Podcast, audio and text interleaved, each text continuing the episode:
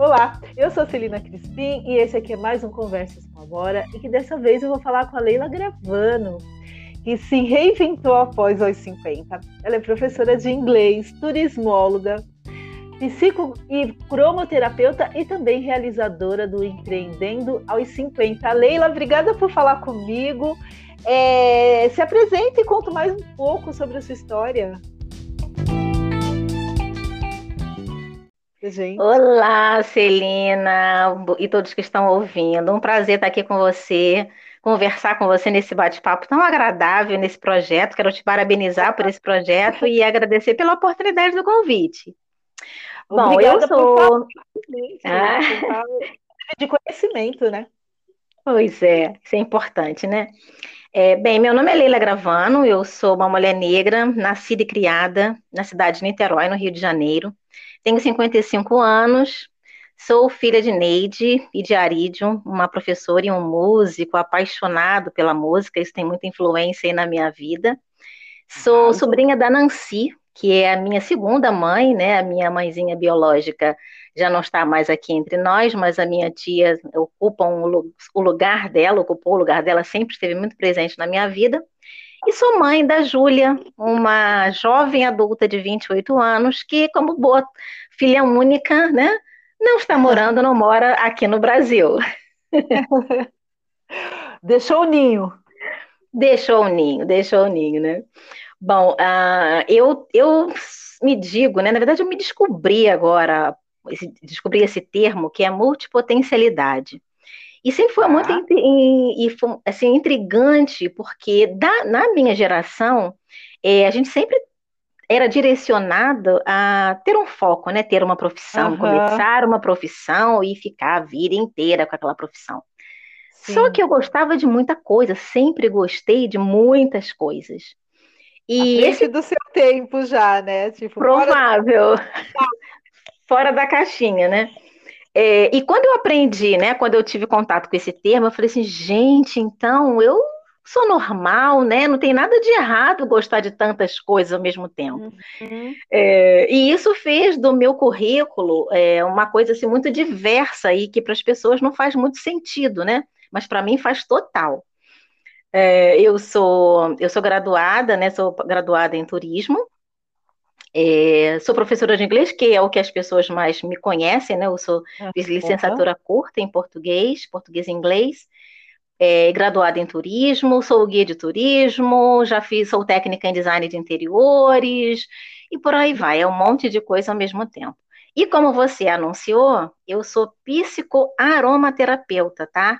Linda! Tem uma diferença, é, não é eu psicoterapeuta. Falei, é... Desco é, é, não, desculpa, é porque eu peguei essa informação.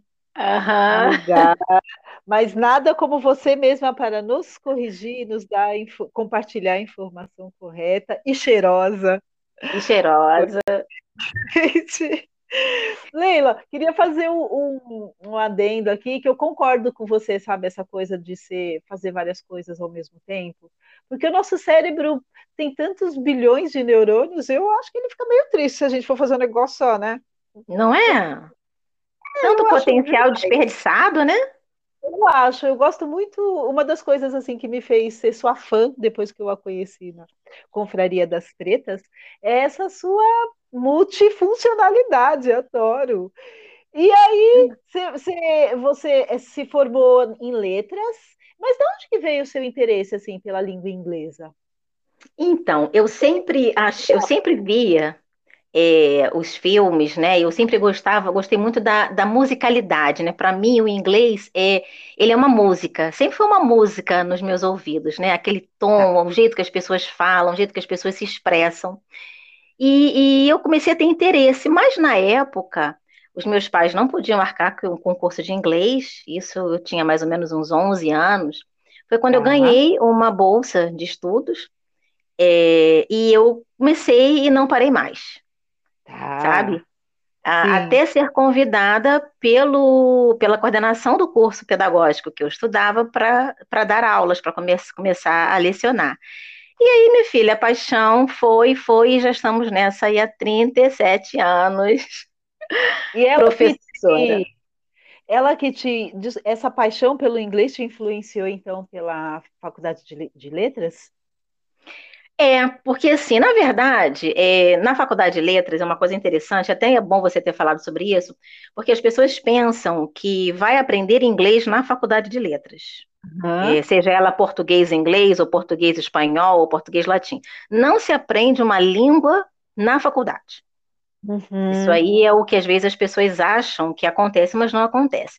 A faculdade, ela vai te dar, é, vai ter aquela, toda aquela metodologia de ensino, né? Obviamente você vai aprender sobre a literatura inglesa, literatura americana, mas ela não te ensina a língua, ela não, não, não te direciona para a língua. A língua você uhum. precisa aprender num curso, num curso livre, e foi o que eu estudei, né? Durante muitos anos, durante sete anos, eu estudei em cursos livres. É, o uhum. primeiro foi Yes, que era muito famoso na época, né? A primeira palavra em inglês uh, e aí foi direcionada é, a fazer a faculdade. Na época, eu fiz a licenciatura, licenciatura curta, uhum. né, que ah, lá nos anos, né, na década de 80, né, então foi isso que acabou me direcionando esse amor pela, para conhecer cada vez mais a língua, né, e foi assim que a história começou e está desenrolando até agora. Ah, e assim, já que você desenrola, desenrola aí. Quando que você, que você começou a dar aula? Em que momento que a coordenação? Quantos anos você tinha? Quando você foi convidada para lecionar? Eu tinha 18 anos.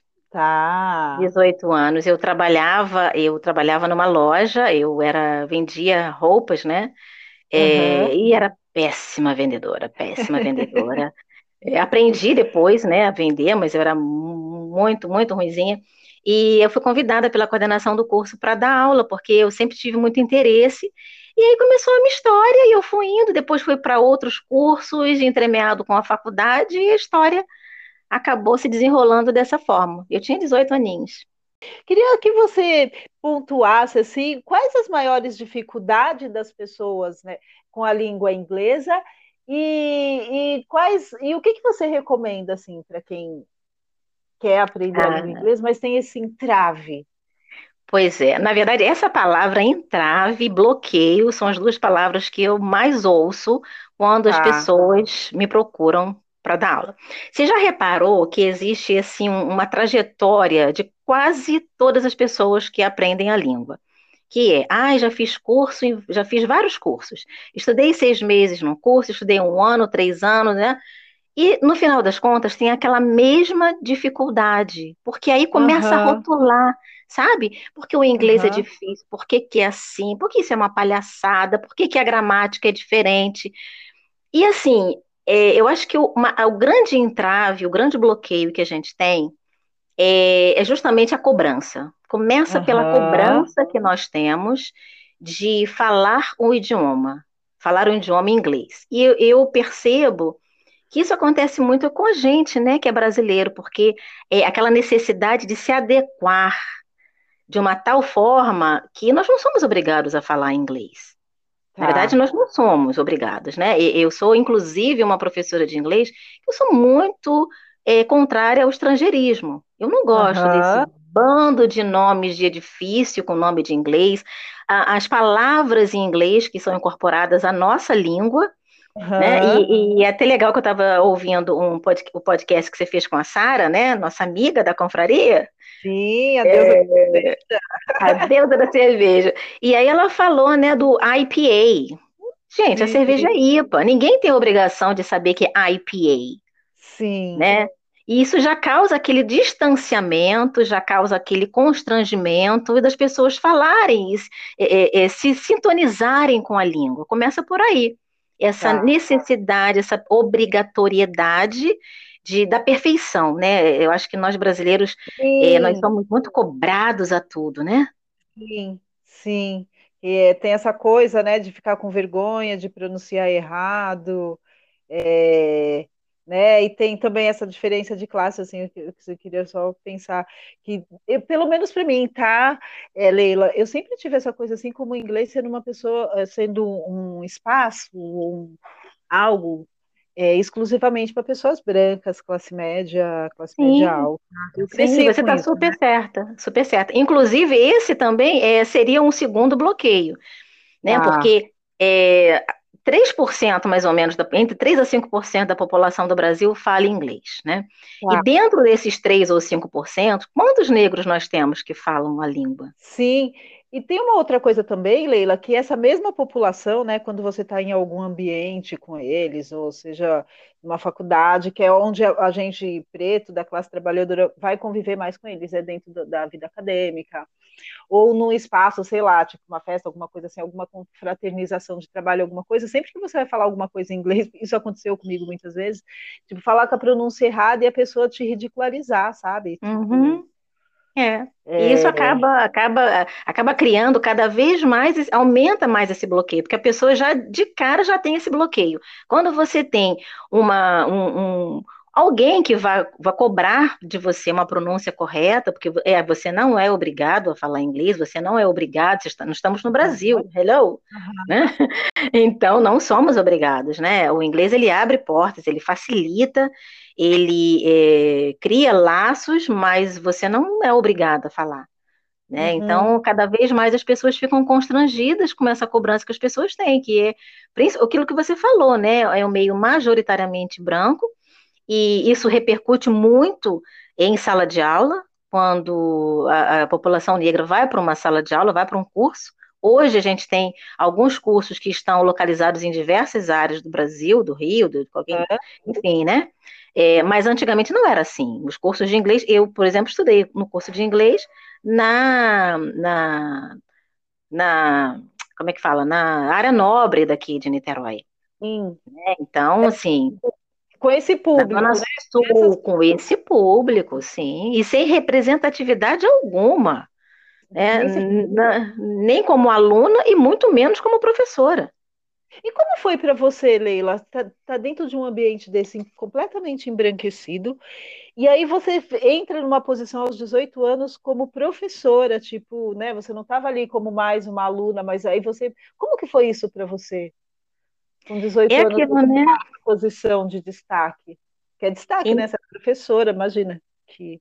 É, é, é, é, bom, como sempre, né? É, é muito dolorido, mas naquela época eu não tinha a consciência que eu tenho hoje. Uhum. É, eu identificava que as coisas me incomodavam, os olhares me incomodavam, é, até mesmo quando eu tinha que fazer alguma reunião de pais, por exemplo, e aí os, os pais chegavam e estavam procurando pela professora Leila, e eu chegava. E a professora não poderia ser eu, né? Então isso me incomodava muito. Hoje eu vejo, eu observo que é, eu deixava de fazer coisas, por exemplo, né, às vezes estar em sala de professores com os alunos, porque aquele ambiente ele me incomodava, mas eu não sabia expressar aquilo em palavras, né? E na época também não se discutia, não se falava sobre isso. Então, eu sentia, mas não expressava aquilo que eu sentia, nem sabia, na verdade, aquilo que eu estava sentindo. Eu acho que essa é a, é questão. E, mas continuei, né, mesmo com essas com essas questões que me afligiam, me chateavam bastante, mas que bom que eu não desisti, que isso não foi uhum. um, um, um impedimento, né, para eu continuar. Sorte nossa, né? É, seu público é mais de 40. O que, a pergunta é: o que, que você acha que faz essas pessoas agora, na, na, na né, vida adulta já, vir procurar conhecimento na língua inglesa? Ah, tá. Primeiro é a pressão, né? Porque quando você é adolescente, que é quando os pais colocam os filhos nos cursos de inglês e os filhos vão obrigados, muitos vão obrigados, não gostam, então eles não reconhecem, não, não maturidade para entender a, a, necessidade que aquilo tem, que vai ter aquilo na, na vida futura dele. É, e aí, depois de uma vida adulta, que aí começa, né, os, os, os embates, né, os enfrentamentos. É, você uhum. vai fazer um uhum. currículo, as empresas pedem que você fale inglês. Mesmo, detalhe, mesmo que a empresa, você não fale absolutamente nada de inglês, parece que é um pré-requisito, né? Mesmo que você não uhum. fale um hi. Sim, mas, né? Essa impressão, principalmente na área de administrativa, RH, essas coisas. Exato, você nem vai usar em inglês, mas eles pedem, porque acaba sendo chique, né? Uma coisa chique pedir inglês. E, e, e aí você já começa por aí, já, você já começa a definir e, e, qual é o lugar que você vai trabalhar. E, bom, se já pede inglês, você já corta que eu não vou, porque eu não sei inglês. Uhum. E aí essa procura fica mais latente. Você vai fazer um mestrado, você vai fazer um doutorado, ou você uhum. quer ler livros, né? Você quer pegar na fonte, é, uhum. independente daquela da tradução, porque a gente sabe, né, que também a tradução é branca, os tradutores uhum. são brancos, então você quer uhum. ter o seu olhar. E quando você tem o uhum. conhecimento da língua, e eu falo que conhecimento é poder, de fato. Na verdade, é para isso que eu ensino inglês, sabe? Eu ensino uhum. inglês para que as pessoas possam se libertar, para que as pessoas possam buscar o seu próprio conhecimento da fonte do jeito que elas quiserem, e não e não a partir de um olhar que muitas das vezes não corresponde com a nossa realidade, nossa forma de existir.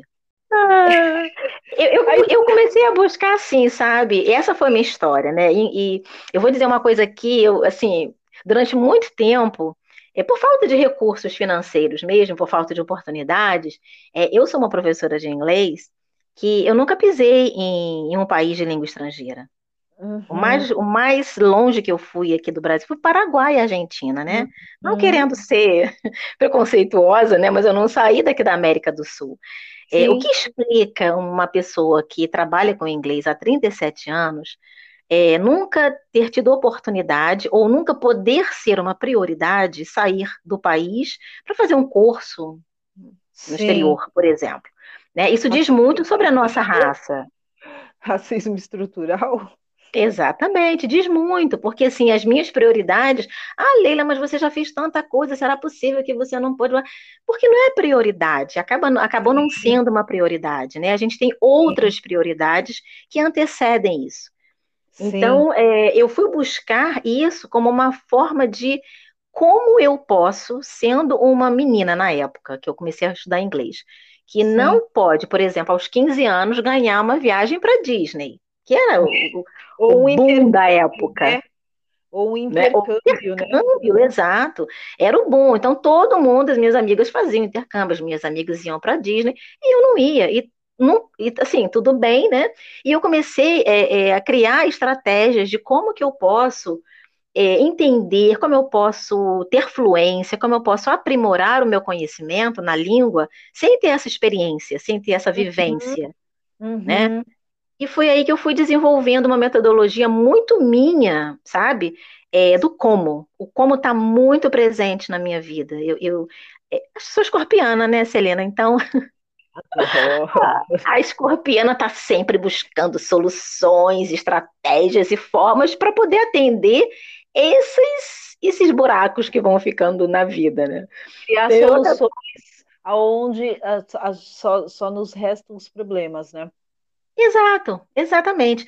E sem aquele discurso, né, que eu também não gosto muito, é, de ah, você consegue, você vai, se eu conseguir, você consegue. não, não, né? A boa e velha meritocracia, né? Exato, exato. Porque cada um sabe, né, do, do, do, que dói, né, no seu, qual é o calo que te incomoda. É, então, eu fui criando. Não, e é isso que você falou, né, Leila? Essa questão de ter a oportunidade de ganhar um intercâmbio, de ganhar uma, uma viagem para Disney, que é isso que acontece com a classe média, a classe média alta, né? Tipo, via... e tem intercâmbio e uma viagem para Disney, isso faz parte do, do, do, currículo educacional deles, entendeu? Exato, exatamente, exatamente.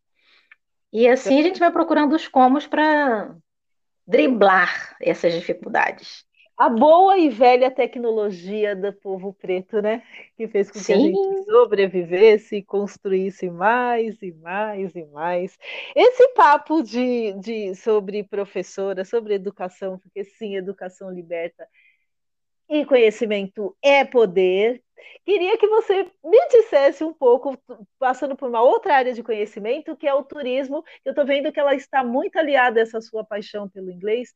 Queria que, que você me dissesse como que surge a sua paixão pelo turismo e explica para nós aí o que é uma turismóloga.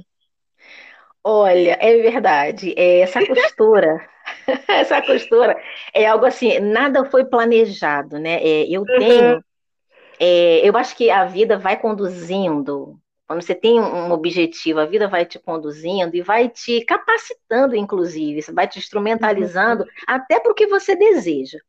E o turismo foi exatamente assim, né? É, Quando você tem o conhecimento de uma língua estrangeira, e no meu caso era o inglês, que eu sempre gostei, eu falei assim, gente, mas eu quero. É... Sabe aquela coisa de eu não posso ir até lá, mas eles vão vir para cá. Então, por Sim. que não interagir com essas pessoas que vêm aqui para o Brasil?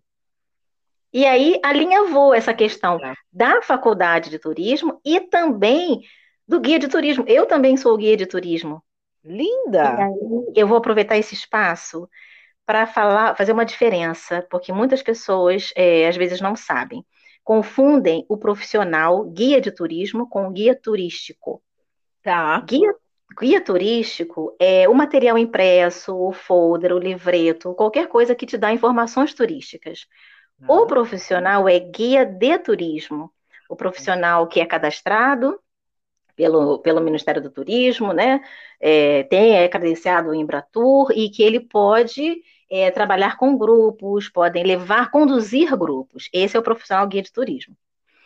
E já, e já respondendo, né? O que, que, o, o, que, que o turismólogo faz, né?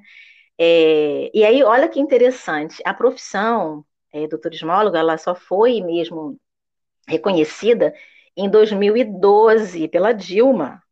Tá. É, eu fiz a faculdade de turismo em 93, 90, 93, Júlia tinha um aninho. É, em 1993, eu entrei para uma faculdade que a profissão não era reconhecida, mas tá. olha o que, que a paixão faz, né? Acabei de lembrar de uma música, a paixão me levou, tentei escapar, não consegui. Uh, e foi isso, né? Eu tinha um desejo muito grande de trabalhar com turismo, trabalhar em hotelaria. E eu trabalhei em dois hotéis cinco estrelas, que eu falei assim, eu não quero é. trabalhar em hotel tempo nublado, eu quero hotel cinco estrelas.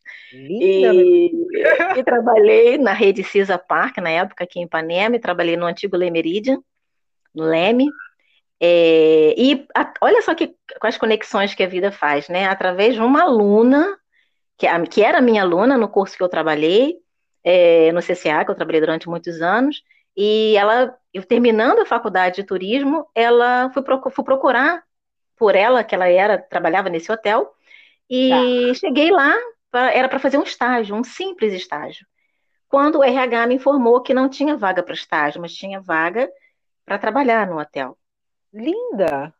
Em três dias eu pedi demissão de 14 anos que eu trabalhava no curso de inglês e caí na hotelaria. Linda. No hotel dos meus sonhos. Linda. Que era Linda. E foi uma experiência maravilhosa, né? E aí aquilo, uma coisa foi levando. Nesse tempo eu já estava fazendo o curso de guia de turismo.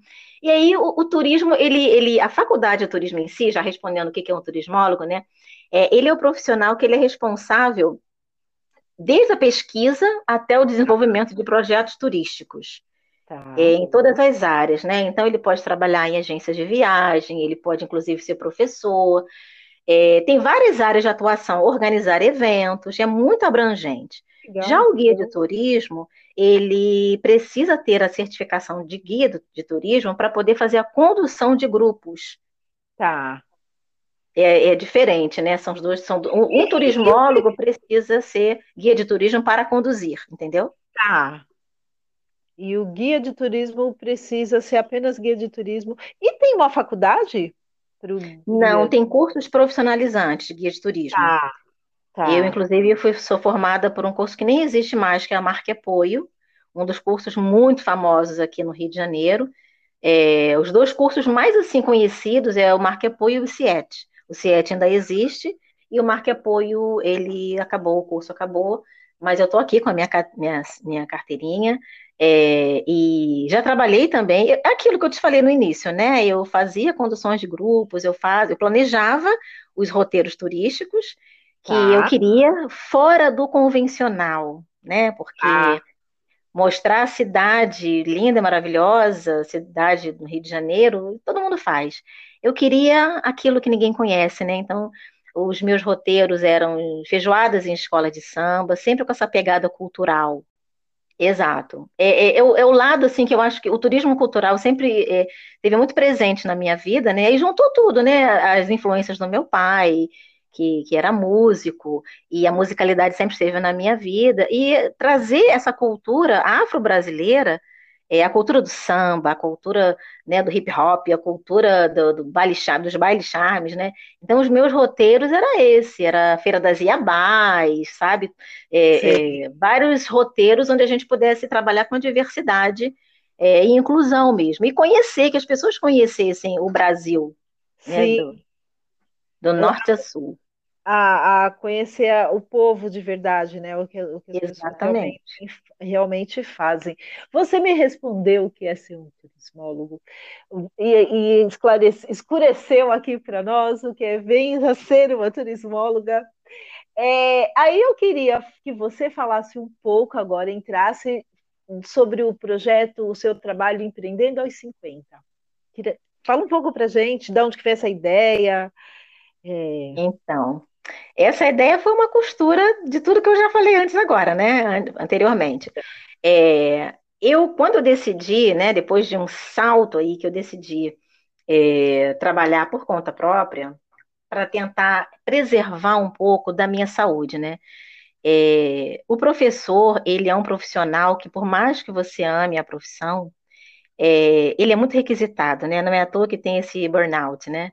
É, essas profissões, né? Professor, enfermeiros, as pessoas da saúde. Então, é, você para ser professor no Brasil, para você fazer uma renda, você tem que trabalhar em várias escolas, em vários Sim. cursos, e Sim. tem uma demanda energética muito grande, né? Não só dali do exercício da profissão, ali em sala de aula, quanto os bastidores. É planejamento Sim. de aula, correção de exercício, uma sala com muitos alunos.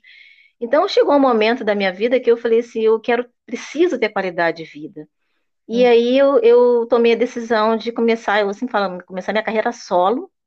E em 2008 eu falei assim, bom, eu vou arriscar, eu vou começar a fazer de uma forma independente o que eu sempre fiz para outras pessoas.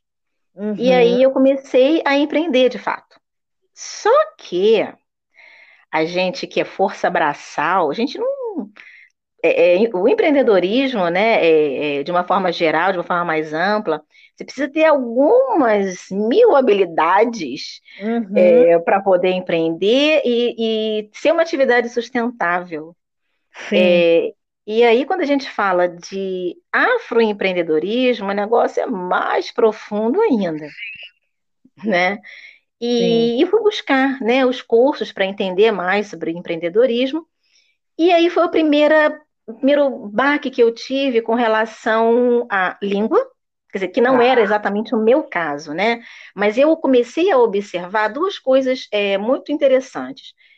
É, primeiro, a, bar a, barreira da língua, né? O empreendedorismo ele tem muitas, muitas palavras, muito estrangeirismo, que faz uhum. parte mesmo do discurso uhum do empreendedorismo, de algumas áreas, de, como moda, como marketing.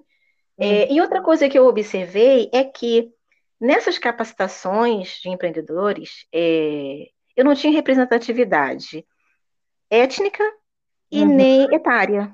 Uhum. E aí eu virei a tiazinha dos cursos de empreendedorismo, a vovozinha, sei lá o quê, né, que me chamava senhorinha. E, e, apesar de achar muito importante essa questão do intergeracional, é, acho que os jovens, né, de uma forma geral, né, você tem filha também, e essa coisa da, do, do jovem, né, o jovem, tudo é muito rápido, né? Fala muito rápido, uh, os, os, treinamentos tem que ser 10 minutos, você tem 3 minutos para isso, e mais 5 minutos para aquilo. Gente, sabe? Então, aquilo me deixava, quando você estava assimilando, né? Porque o empreendedorismo é uma coisa nova para todo mundo, quiçá para a geração X. Sim. É, então, eu percebi que, peraí, o, o, o inglês não era uma barreira para mim, mas é, essa questão de tudo muito rápido, né, das palestras muito rápidas e tudo mais, aquilo me deixava um pouco embananada. E as pessoas com que eu conversava da minha geração começaram a se recusar, porque saíam desses espaços, desses eventos, com uma sensação é, de inferioridade. Puxa, tá vendo? Eu não sou capaz de. É, isso é muito complicado para mim. empreendedorismo não é para mim, eu vou continuar fazendo o que eu estou fazendo, vou continuar servindo, vou continuar dentro da área que eu estou, que é mais tranquilo. E aí eu falei assim, bom, peraí, eu, eu vou começar a... Já que não existe esse espaço, e aí entra a questão é, racial, né, porque o discurso dos grupos de empreendedorismo é um discurso muito diferente da minha realidade. Sim. É, tipo, eu parei, eu parei, resolvi, eu estava muito cansada, então eu resolvi tirar um ano sabático. Uhum. Aí eu parei de trabalhar, fui pensar, fui idealizar, fui organizar, e sim, zero chances de eu tirar um ano só planejando alguma coisa, uhum. né? É, ou então é, eu comecei do zero, né? É um, um, é um discurso muito comum as pessoas falarem, comecei do zero. Só que esse zero é ah, o, escritório do avô, o terreno do pai, é, o aluguel da tia, da madrinha. Sempre Sim. tem um, sabe, um suporte financeiro por trás. Sim. Esse é o zero. E o meu zero era zero mesmo, tanto que eu digo que eu sou empreendedora raiz, aquela que trabalha no almoço para pagar o jantar. Sabe? Então, assim, que zero é esse, né? Então, é falando de é, na, nas aulas, né, nas monitorias financeiras, não, porque você, nós temos que guardar, reservar um dinheiro, sabe? A gente reserva, né? O afroempreendedorismo, ele é, a, a economia não é para viajar, não é para trocar de carro, é para pagar um plano de saúde, quando sim, pode. Para estudar, para garantir estudar. A, a, casa, sim. Exatamente. A, a, escola do filho, né? Sim. Não é? A gente parte de, de, de lugares diferentes, né? E ouvir sim. essas narrativas também estava me adoecendo, sabe? Não estava fazendo bem para mim. E, então, e quando eu falei assim, eu não quero ouvir essas coisas, porque é, isso acaba trazendo para a gente, trazendo um, um, sentimento de, de inferioridade, um sentimento de não pertencimento.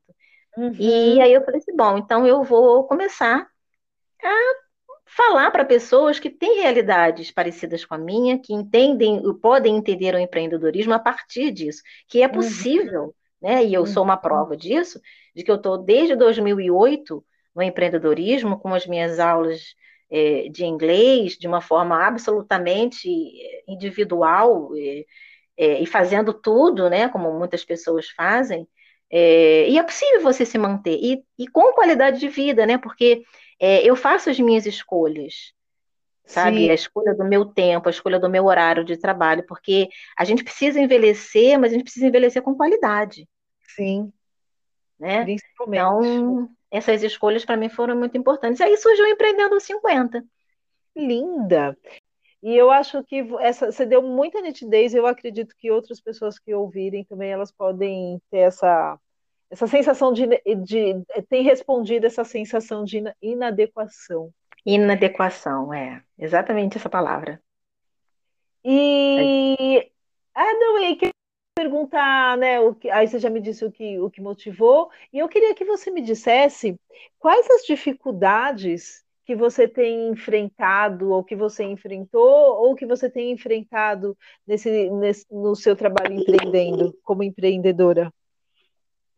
Olha, como empreendedora, nessa área mesmo de educação, é uma das coisas que tem até um, um uma, um caso né, que, que, me, que expressa muito bem isso, é, na época que a gente fazia cartãozinho de visita, né? Tá. Fazia, na época, cartãozinho de visita, a gente fazia aos montes.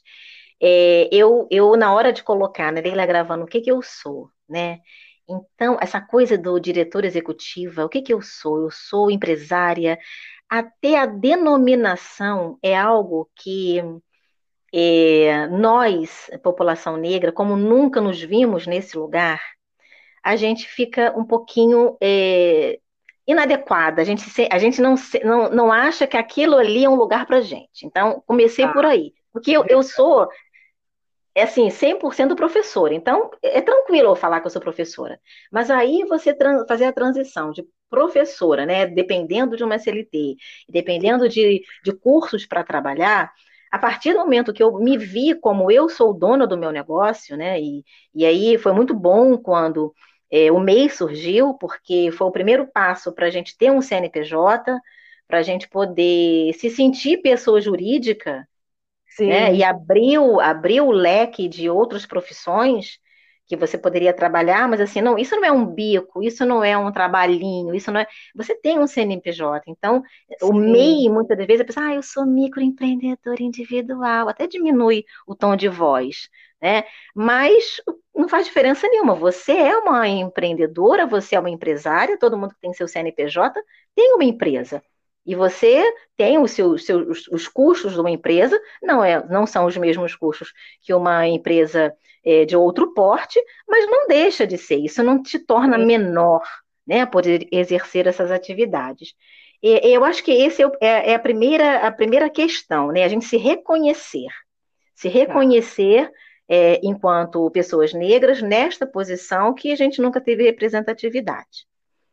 É, a outra coisa que eu acho, já voltando para essa questão da geração X, dos 50 a mais, é a gente se permitir uhum. é, outras possibilidades, sabe? A gente ter uma, uma, mente mais aberta, ampliar as possibilidades, e nesse aspecto, essa, essa ligação da, de outras gerações com outras gerações é muito benéfica, porque aquela forma que a gente, o modelo de, de antigamente, que é uma palavra que eu não, eu não gosto de falar, mas esse modelo não, não, não, não faz sentido agora, né? Hoje a gente vende conhecimento, hoje conhecimento, né? Você, você, você vende produtos, mas você também vende serviços, você vende saberes. Né? Então a gente precisa estar aberto a, a entender que a dinâmica é outra né? E, e, e sair daquela. Eu falo muito da, da, questão da mentalidade de crescimento, né? A mentalidade fixa e a mentalidade de crescimento, que é um padrão da, da na nossa geração. É, é, tá ali, eu nasci, aquelas coisas, eu nasci assim, sou mesmo assim, você sempre assim. Só que não, né, Leila? Só que não, né? É a síndrome da Gabriela que não, você não precisa ser, você pode ser um monte de coisa, você pode mudar, você pode errar, você pode experimentar, você pode abrir para oportunidades, você pode dizer sim para as coisas. Depois você sim. vê o que vai dar. Mas, no entanto, é o sim que prevalece, e depois você vai fazendo os ajustes. Então, eu acho que a gente se reconhecer que a gente pode, né? A gente ter essa sensação, é, também se capacitar de várias formas, né? Através de de, de livros, né? Saber o que está acontecendo. Muitas das vezes, é, olha só como é que a gente está. A gente está, você está em São Paulo, eu estou aqui no Rio, a gente está gravando um podcast, sabe? Que é a reinvenção, vamos dizer assim, daqueles programas de rádio, né? Lá de trás, mas com uma tecnologia ah, diferenciada. Ele correu. E, cara, isso é muito legal, assim, as pessoas falam, ah, eu, eu não gosto de Instagram, tal. Tudo bem, você não precisa gostar, né? Mas é, é, a dinâmica é essa, né? Você precisa dosar, Sim. equilibrar, acompanhar, né? né? acompanhar. Porque muitos contatos é, vêm através dessa sua visibilidade, que é, é, é, o que temos hoje, a rede social, principalmente depois Sim. de pandemia, né? Sim. É, é, a Forbes me achou, menina. 50 então, mais no Instagram. sobre isso. É, tá chegando aqui, ó. Ai, tá vendo? Mentes inteligentes pensam iguais. Me diz como que você. A Forbes é uma, é um, uma revista super importante. É, e ela te achou dentro do Instagram? Fala um pouco mais sobre isso. Olha, eu acho que foi no Instagram, porque eu já estou nesse movimento, né? Como eu te falei, eu sou muito conhecida como professora, embora eu não divulgue, embora eu, tem gente que nunca me ouviu falar inglês. Olha que interessante. é, é, muito estranho isso. Mas assim, é, é, eu, pois, eu, não, tô nessa rede social, não estou no TikTok. Tá. É, não mas, estou. É dentro, é do, é dentro, não, é o Reels, a pessoa louca. Ah, tem os, tem os Reels, tem os Stories, Sim. e tem as postagens, né? Também do Instagram. Eu sei que a pessoa chegou lá e me achou. E conta, e aí, como que foi isso para você? É, quais, enfim, a pessoa te achou Menina, no Instagram. Olha só, quando eu recebi o e-mail, eu falei assim, ah, é pegadinha isso. Pegadinha. Alguém fez um e-mail lá e pegadinha. Porque eh, o que, que a gente imagina, né? É, é, a Forbes é uma revista puxa, super, super importante, é uma né? Mundial, sim, ela é uma revista de economia, é uma revista de economia, né? Porque ela sempre é uma, revista, é uma revista de tudo, né? Tem Forbes Mulher, tem Forbes Vida, tem Forbes é Negócio, ela é uma potência a Forbes, né? É verdade. A Forbes e a gente com e, e, quem é que sai na Forbes, aqui, né? Que, tá vendo? Exato, tipo, eu tô vendo aqui com quem você está do lado. Menina, e olha só, a capa, olha quem está na capa. A vice-presidente vice dos Estados Unidos. É a capa ah, da Forbes dessa edição que eu saí. Como que fala? Co, é co, Kamala? Kamala Harris? Kamala, Kamala Harris, Kamala, Kamala Harris. Tá nada como uma pessoa que sabe falar inglês, gente! o inglês, ele é a língua da tecnologia, né, Leila? É, é a língua das negociações, né? É a língua que é uma língua que é mais universalizada no sentido de você, você está em qualquer lugar, você se pode se comunicar em inglês, né? É, é, eu, eu ensino gramática, então as pessoas às vezes vêm me procurar querendo, ah, eu quero conversação, né? Mas espera aí, para a gente conversar, a gente precisa saber pelo menos as normas, as leis que regem aquela norma, é, aquela estrutura gramatical. Né? Então, assim, se você não sabe o mínimo é, é, formar frases em tempos, é, nos tempos, nos diversos tempos gramaticais, como é que você vai conversar? Exato. Né? Tipo, então, começa por aí. Tipo, cara, a gramática é para a gente se fazer entender. É isso? Exatamente. É, e assim, é, eu, eu, eu ensino a gramática para a gente poder, mais uma vez, se libertar, para criar liberdade. Sabe por quê? Porque quando a gente tem aquele script, né? Tem muitas pessoas que falam assim: ah, é bom, eu vou viajar, então eu preciso aprender inglês para viagens. Eu, particularmente, Celina, é, eu não sei o que, que é isso. Uhum. Né? É, eu não sei o que, que, o que, que, é, o que, que é inglês para viagem.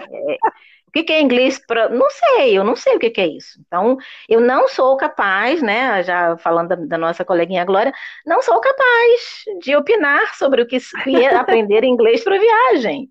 Porque é, se eu mudar o rumo, se eu mudar a ordem das perguntas, né? São perguntas prontas e, e pior, frases prontas também, frases feitas. Sim. E que às vezes né? não faz o menor sentido do que a gente precisa, né? Não faz sentido. Por que, que eu preciso saber, né? Por exemplo, qual é a cor do seu vestido, que normalmente tá, é o que está os diálogos dos livros, né? What color is your dress? Tá, o que, que isso é. acrescenta na minha vida, gente? Ai, verdade, Leila, isso é tão cansativo e, e irritante. Tipo, não é? Aí eu tenho que ser obrigada a repetir aquilo. Eu falei assim: não, eu não quero isso para mim. Eu, eu não quero ensinar as pessoas assim. Eu quero que as pessoas aprendam de uma forma que elas vão pensar. É para pensar.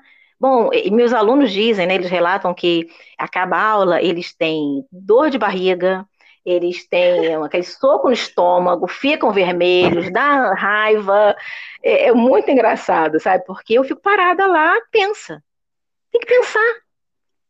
Sabe? E, e, é muito engraçado porque vamos fazer as relações. Aí eu, eu ensino uma dobradinha. Eu falo: olha, quem aprende inglês comigo tá ganhando aí no bônus português. Embora eu não é. seja, não, não lecione português, mas a gramática a gente tem como base. Eu tenho como base a língua, a língua, a língua mãe. Eu não consigo entender as pessoas falam, ah, eu tenho que pensar em inglês. Não vou conseguir pensar em nada que não seja a minha língua. Eu vou pensar em japonês, gente. Exato. Em alemão, me diz como é que faz isso. Eu não sei. Não sei. Então, assim, eu penso na língua mãe, sabe? E a partir da minha língua mãe, a partir dessa, é, dessa, dessa visão, né? Você até falou dos três tempos verbais. Na verdade, são tempos verbais que se ramificam em outros, né? Então, no presente a gente tem ah, três tipos de presente, por aí vai, né? E, e aí ela não está, ela não tá é, nessa caixinha só de presente, passado, futuro, mas é, é um sul para a gente, é, pelo menos se direcionar, né? Eu, eu, eu, tenho que ter uma ideia. E olha que interessante, né? É, mês passado a minha, a minha irmã é professora de português, professora de língua portuguesa. É, e aí nós fizemos um evento na, no mês passado falando sobre isso, né? Sobre é, como que como é que a gente pode, como que o português pode nos ajudar a aprender o inglês. E foi muito legal porque ela veio, nós, nós trabalhamos em conjunto, né? É, fazendo essa costura, né? Do que como é que quais são as estruturas, como é que é a estrutura, como é que cada tempo requer uma estrutura diferenciada. Né? Então foi muito legal é, essa, esse curso que, que eu fiz, então, já estão pedindo a segunda edição. É, e a gente vai fazer porque foi muito legal, sabe? E faz com que a pessoa saia daquela coisa de que tem que pensar em inglês, tem que. Eu não vou pensar em inglês. Ou sabe um acordo da outra que não acrescenta em nada na minha vida, tipo, isso não me ajuda. É, o que eu estou ouvindo aqui, Leila, e que eu acho muito legal, e que o seu sucesso vem disso, é que você ensina o inglês daquilo que é necessário para a gente na vida, né? Tipo, Sim. Não, eu, eu, parto do princípio que a gente tem que entender, né? Vamos entender como é, qual é a dinâmica disso aqui. Hoje mesmo eu estava ensinando um tempo verbal para uma aluna, né? Que é o Simple Present, e, e, e trazendo, né? O que que eu, eu, eu tenho uma um, uma tipo uma sigla, né? Eu criei uma sigla, sigla, uma metodologia que eu falei assim, gente, vou botar essa né, metodologia no mundo, vou ficar rica, vou fazer o tal dos seis dígitos. Linda. Ai, que é que assim, é uma coisa tão natural para mim, porque foi e essa estratégia foi que eu tive que acessar pela falta de oportunidade que eu tive de, de fazer um intercâmbio, de estudar lá fora, de vivenciar a língua manhã, tarde e noite. Sim. Sabe? Então foi isso que eu trouxe para mim. É, e até hoje, Celina, é, é tão natural para mim, é, eu, por dia, é, eu ouço, sei, no mínimo, quatro TEDs em inglês por dia. Já tá, sabe, eu, eu entro nas lives, na, nas lives da, das americanas é. que me interessam, é, interajo com ela, eu estou em todas. Parou, apareceu lá aquela notificação de alguém que eu sigo, ou de um coach, principalmente coaches, que eu gosto muito, e que também é uma formação que eu não falo muito, não, porque as pessoas têm uma certa resistência a coach, sabe? Então, eu quase não falo, mas também já estou ressignificando isso. Linda. Falei até baixinho. e, e, é isso, eu sigo e, e, e, eu também me abasteço disso, né? Sim, sim. Ah, Leila, sou super a favor de você pegar essa sua metodologia aí e registrar esse seu conhecimento, querida. E mais ainda, ganhar o seis dígito para mais, entendeu? Que nós merecemos, que nós podemos, então, né? Com certeza, tá na hora da gente fazer isso, né? Não, é não? E puxar os nossos, né, também, né? Sim. Ganhar e puxar os nossos. Registrem os seus conhecimentos. É. E, e, colocar para fora também, né, Celina? Ah, é, é... é, isso depois do registro, amiga, porque se você colocar para fora sem registrar, a população vai lá e se apropria e depois vende para você muito mais caro. Menina, não é isso que a gente vê isso acontecendo a todo momento, a todo momento. Nos últimos 500, 500 anos aqui, amiga. Exatamente. E, ter, e não ter medo, né? Não ter medo de se mostrar, não ter medo de ser quem você é, não, não ter medo de você fazer as adaptações que são necessárias para esse grupo da qual a gente pertence. É, então, eu vou falar, é, é, é, o discurso, eu não posso continuar e reproduzir um discurso de coach que, sabe, não faz o menor sentido. Tipo, esse discurso. É quase, quase o mesmo do empreendedorismo, né? De eu comecei Exata, exatamente, exatamente, sabe? A gente tem, existem é, nas nossas especificidades que elas precisam ser levadas em conta. Então eu demorei Sim. um pouco para entender isso, né? Eu fiz a formação em coaching em 2014, 2014 é. é. E nós estamos em 2021, sabe? Sim. E isso vem me, sabe quando aquela coisa vem te incomodando, né? E você ouve aquele papo, gente, não quero ouvir isso, não posso ouvir isso, isso está me fazendo mal. Então, assim, a gente vai fazendo, vai, vai fazendo um, um, um corte, né? No que você ouve, no que você vê, no que você, nos espaços que você ocupa, para você poder ser você e criar Sim. coisa a partir da, da sua experiência, da sua vivência, né? E é isso. você falou mais cedo, mais um pouco antes, né, no começo desse diálogo, não vai com medo, não tá com medo, vai com medo mesmo, entendeu? É, vai com medo e vai, chora, bate cabeça, entendeu? E, e pede ajuda. Também a gente precisa e saber quem a gente vai pedir ajuda, né? E tem uma outra coisa também que eu vejo nesse seu trabalho, é que, cara, errar também faz parte, precisa errar, senão a gente não aprende, né? Total. Então... E eu falo muito isso com relação ao inglês. Gente, qual é a forma que a gente tem de poder ter fluência na língua se não for falando? Sim. Eu preciso falar, e é falando que eu erro, e errando a gente, a gente conserta, a gente faz os ajustes. Eu não vou Sim. falar como americano, como nativo, porque eu nasci, Sim. eu nasci lá. Né? Então, assim, é, eu vou ser uma brasileira e, não, e, e mais ainda, não tenho que sofrer essa pressão. Sim. Sabe? Porque a gente vê muito essa coisa de bossa, né? A pessoa fala inglês, gente, aí quem não fala, né? Quando ouve alguém falando inglês, fica até retraída, né? Faz aquela Sim. bossa, muda o tom de voz e fala, Sim. né? Que é para você não entender, sabe? Que caramba, não, eu sou uma brasileira que falo inglês é, e não tenho obrigação de entender todo mundo, porque a gente está num, num, país enorme e muitas das vezes existem termos dentro do nosso próprio país que são de regi regiões diferentes e que eu não vou entender. Sim. Né? Então por que, que eu vou ser obrigada a entender uma língua que eu nem nasci lá para saber, para falar desde bebê?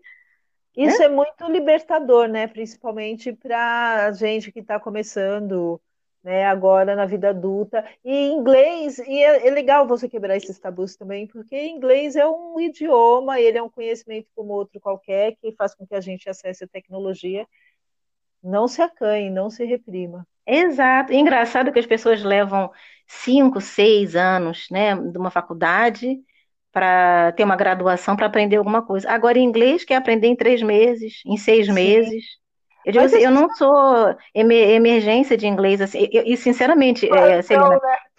plantão, eu recuso. Eu recuso alunos assim, olha, eu vou, eu vou viajar daqui a dois meses, preciso fazer inglês com você. Não, eu, olha, I'm sorry, como os americanos falam, eu, eu não, não sou capaz de poder te atender, porque eu não consigo, eu não consigo, eu não sei como alguém é, passou a vida inteira e aí quer que eu faça um milagre, porque não Sim. tem como você fazer isso em dois meses sabe? É essa urgência de que é, é durma ouvindo inglês, você vai acordar falando, vai sonhar. Não, isso é mentira. Para de ser enganado, porque você não vai aprender assim. e aí eu não estou sendo negativa, não, eu estou sendo bem pezinho no chão, porque tudo que a gente vai estudar leva um tempo. Por que, que inglês tem que ser diferente? Exato. E Leila, eu, a gente começou esse papo e voltamos para o inglês. Aí eu perguntei para você sobre as suas dificuldades, e eu queria saber agora que você falasse sobre as suas alegrias que você tem colhido ao longo dessa sua jornada profissional, e principalmente Olha, agora empreendendo após os 50. Várias, várias alegrias também, né? A gente tem as, as, os dias ruins, mas também tem os dias bons, e as alegrias também são muitas, né? Porque parece que o empreendedorismo é aquela coisa que a gente só chora, né? A gente chora, mas a gente ri também. É, uma das alegrias é ter. Eu falo, vou falar de novo sobre a liberdade. Tá. Né?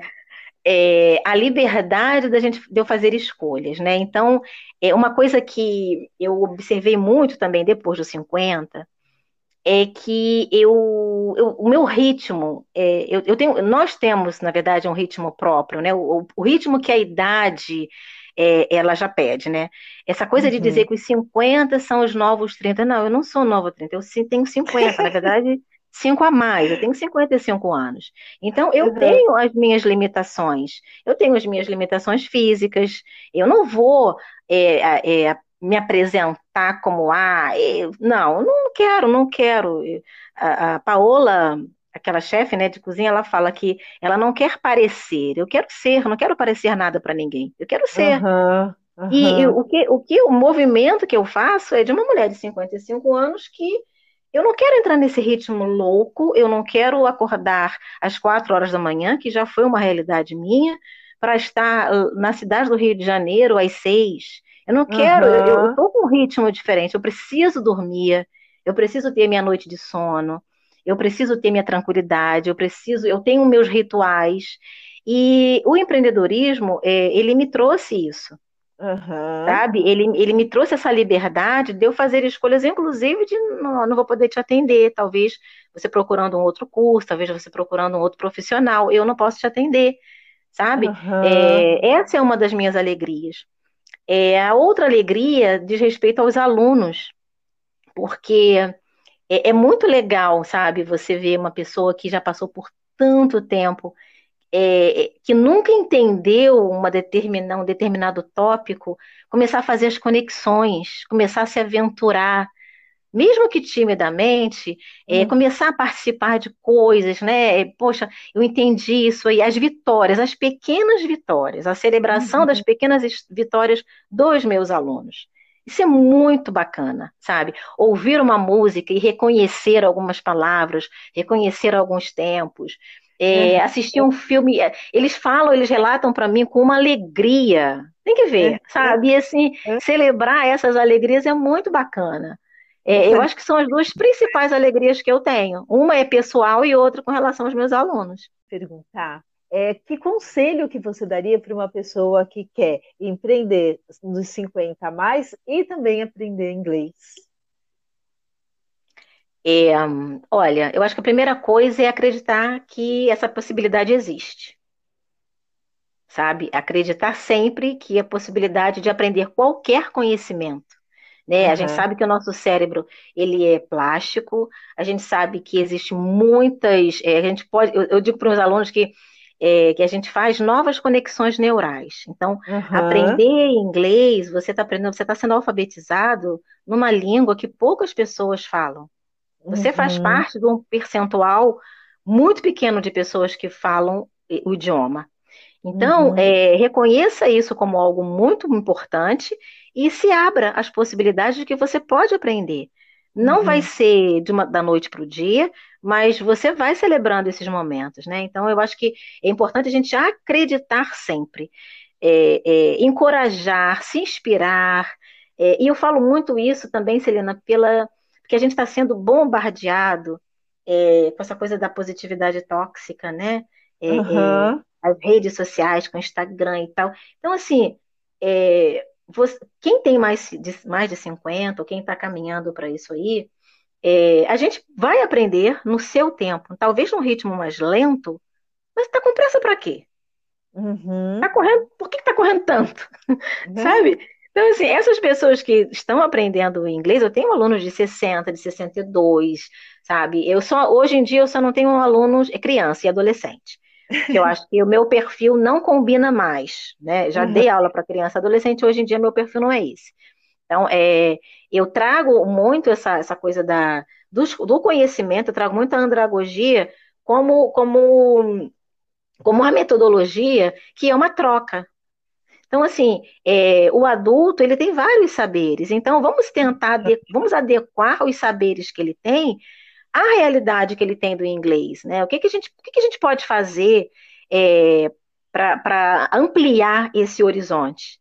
Uhum. Né? Então, eu não sei bem se eu respondi a sua pergunta, mas assim, é, principalmente acreditar nas possibilidades, é, se capacitar. Né? Não adianta você querer empreender, você ter dinheiro, inclusive, vou abrir um salão de cabeleireiro e, e só. Não, você precisa entender, mesmo que você não seja o profissional à frente daquele salão, você, precisa, você vai lidar com pessoas, você vai lidar com fornecedores, você vai lidar com os clientes. Então, é, são várias habilidades, e inclusive habilidades socioemocionais, que as pessoas às vezes ficam muito ligadas né, nas, na capacidade tecnológica, nas habilidades específicas e técnicas, e esquece a questão do relacionamento.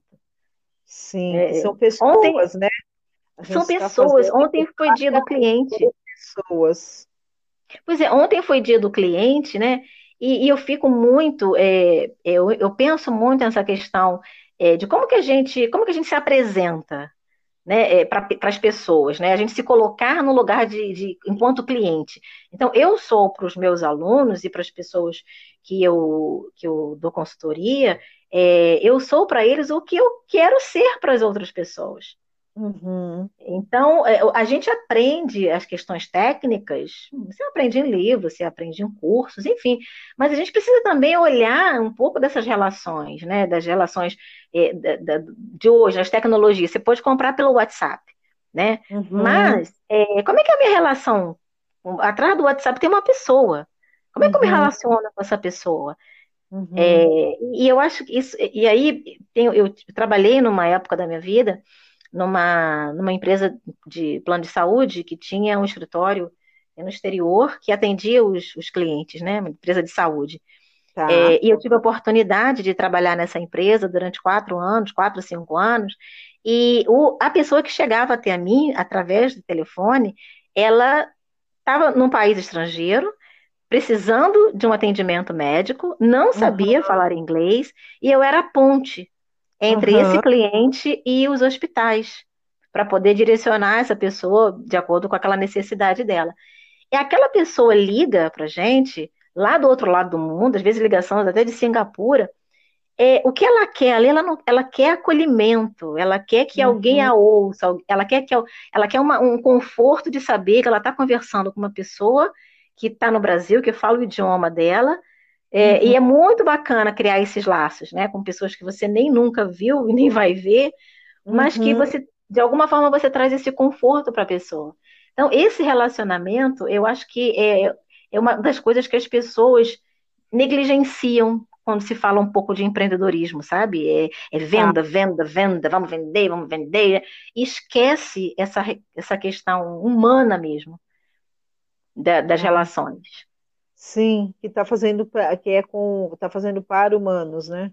Exatamente, tá fazendo exatamente. Para humanos para humanos, né? Porque, por exemplo, eu, eu já tive, eu estou relutando muito em fazer um curso e gravar, né? Porque o que que acontece? Eu sou uma só, é, e eu, meu, eu não dou conta de, de atender a uma demanda grande de alunos, porque eu acabo ficando sem agenda para isso. Porque sim, eu vou sim. abrir a turma domingo de manhã e não tem alunos domingo de manhã e não dá, né? É, e aí eu estou relutando muito em fazer cursos, gravar, né, aulas gravadas, porque quem compra um curso, principalmente de inglês, né, é, uhum. você compra o curso, isso já vários relatos de pessoas que compram, pagam, pagam e pagam bem, e fica lá com o curso parado. Às vezes por uma dificuldade tecnológica, uma dificuldade de acessar a plataforma do curso. Tá. Às vezes porque não tem motivação para aprender. Às vezes porque não tem sintonia com aquela pessoa que está dando aula. Sim. É, então, eu estou aqui pensando em alguma estratégia para até para poder é, ampliar essa, essa gama de pessoas que querem aprender comigo. É, porque eu tenho alunos em outros, em outros países, eu tenho alunos em Portugal, eu tenho, já tive alunos na África, é, e a, a, internet, inclusive, né, eu comecei a trabalhar com a internet em 2018, nem imaginava que a pandemia ia acontecer. É, eu me antecipei e graças né, é, é, a essa decisão minha né, de, de inovação, que na verdade foi por causa de uma necessidade, eu não podia mais pagar o aluguel da sala, que eu ah. alugava na época, em 2016, e eu fiquei pensando, pensando, pensando, espera aí, eu tenho internet em casa, eu vou dar aula online. E aí foi o que me possibilitou. Hoje em dia eu tenho alunos em tudo quanto é lugar, e, e agora já tem uma nova necessidade, né, de eu ampliar para quem quer ser aluno da Leila. Não é, é, não é um não quero aprender inglês, eu quero aprender inglês com Leila, sabe? Tem muito disso. Sim. Eu fico muito lisonjeada. Mas hum. eu sou uma pessoa uma só, né? Não dá para me dividir em várias. E, e é, é uma é uma condição que vai possibilitar, né? Mas aí eu estou fazendo alguns ajustes aí de como fazer isso de uma forma que eu não perca esse contato com os meus alunos, sabe? De olho no olho, de, Sim. sabe, de ter esse Continue contato com eles. né? Tipo, Exatamente.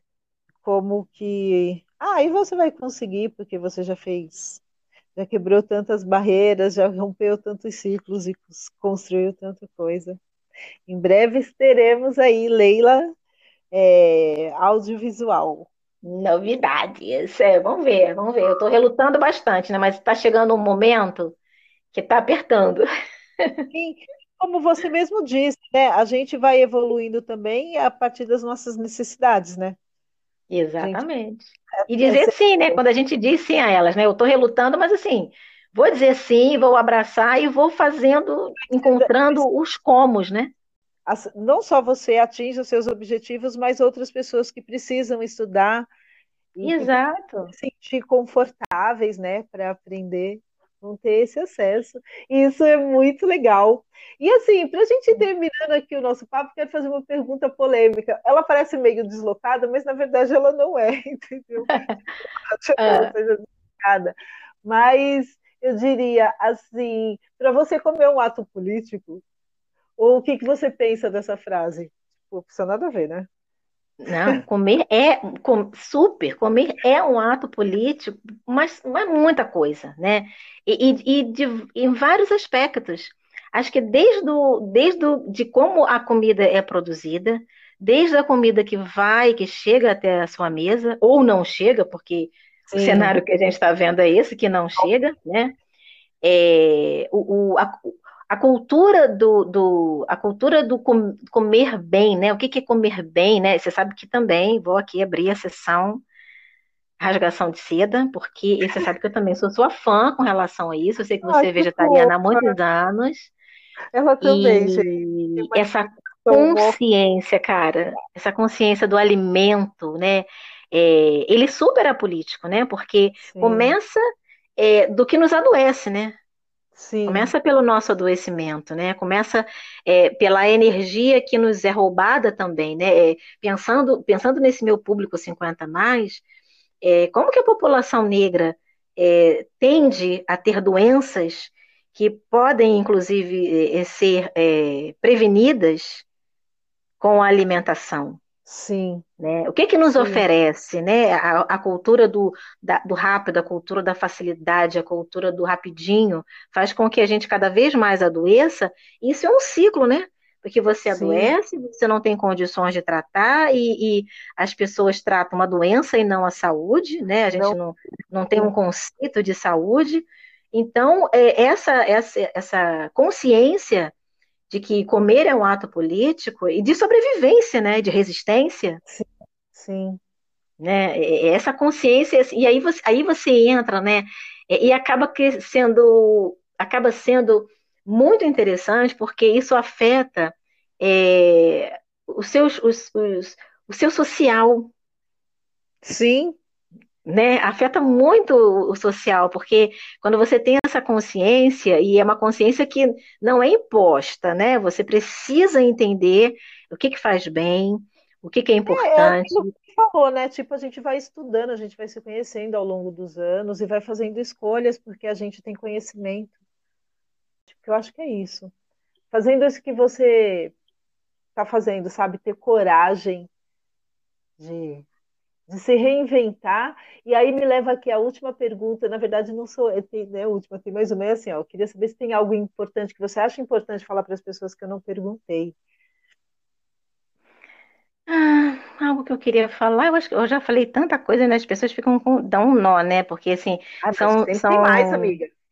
Pois é, e são anos, né, de experiência. Eu acho que a gente, é, o que a gente precisa, né, e muito voltada, eu estou muito voltada para esse público. É... Ah, não, tem uma coisa muito importante.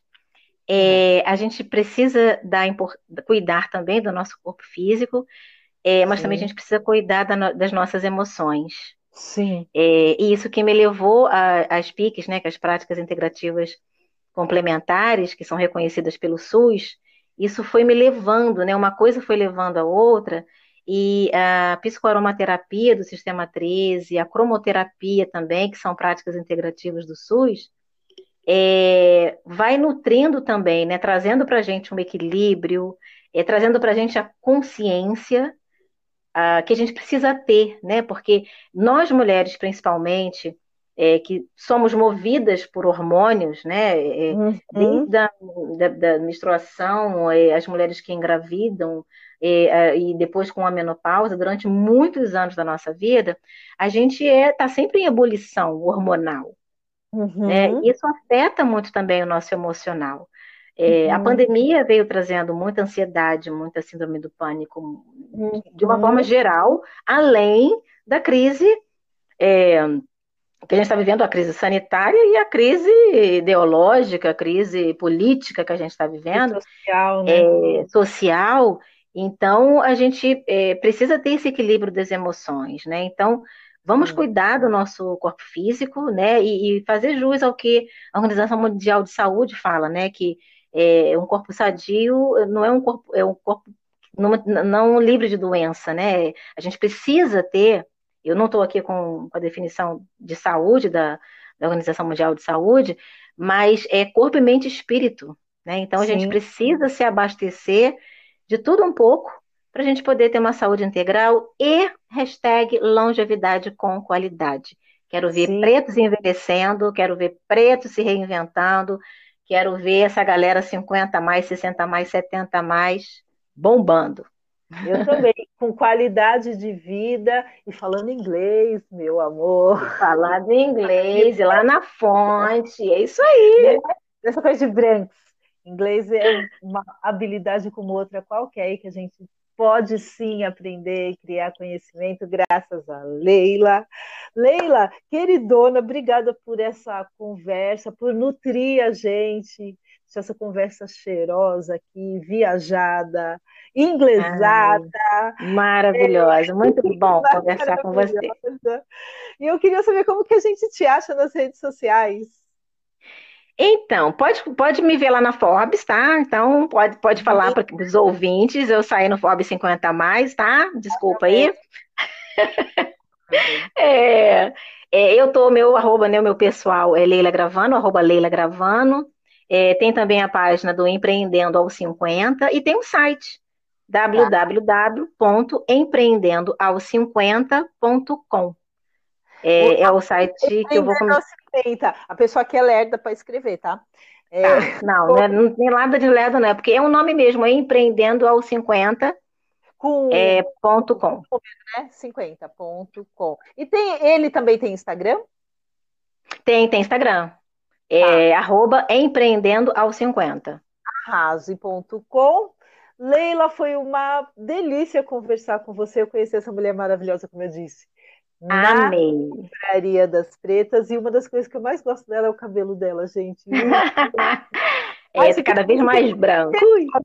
Olha só, quando você vier para São Paulo, quando eu for ao Rio, a gente vai tomar em submissa, tá? Espero que você goste com de cer- com, cer- com certeza, isso aí já está marcadíssimo. Eu vou ir, eu já tô, já vou botar na agenda.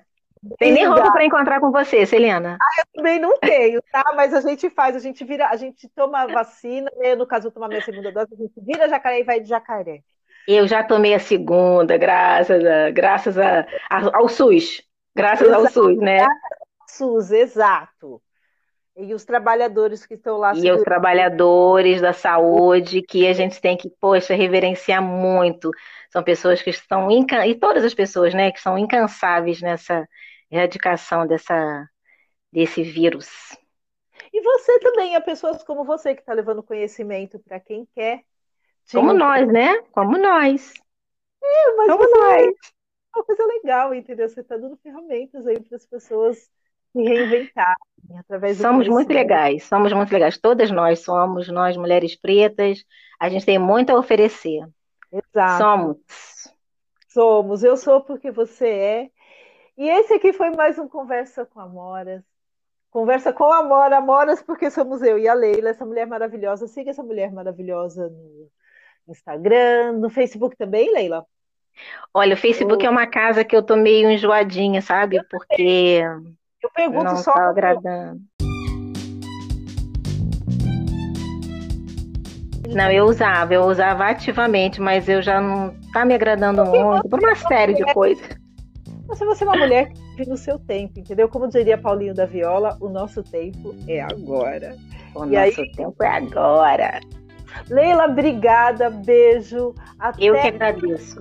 E venha me ver vacinada, sem aglomerar. Sim, isso. Tomar a nossa bebida maravilhosa, eu já tô doida, que eu só fico de olho, mas eu vou experimentar.